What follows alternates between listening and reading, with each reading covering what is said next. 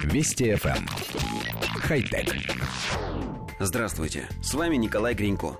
Ученые из Массачусетского технологического института создали портативный программируемый биореактор, позволяющий быстро синтезировать единичные дозы белковых лекарственных препаратов.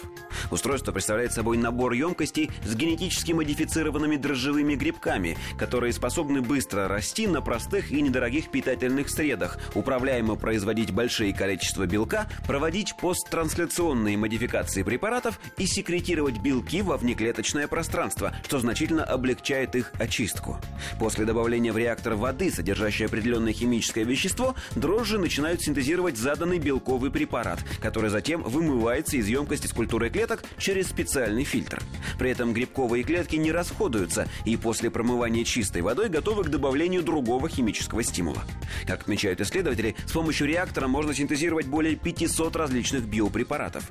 По мнению разработчиков, компактный биореактор может быть использован для синтеза белковых препаратов в условиях боевых действий, чрезвычайных ситуаций, вспышек инфекций, а также в удаленных и труднодоступных регионах. На данный момент портативная фабрика по производству лекарственных средств способна выпускать до 1000 единиц препарата в день и имеет настройки для выпуска четырех его видов – седативного, антигистаминного, местного анестетика и антидепрессанта. Коллектив редакции нашей программы поясняет чуть более понятными словами. Ученые создали компактный прибор, внутри которого содержатся бактерии. Загружая в прибор некую питательную среду, вы заставляете бактерии перерабатывать ее, получая на выходе лекарства. Причем в зависимости от того, что за соединение вы загрузили, прибор может вырабатывать различные препараты.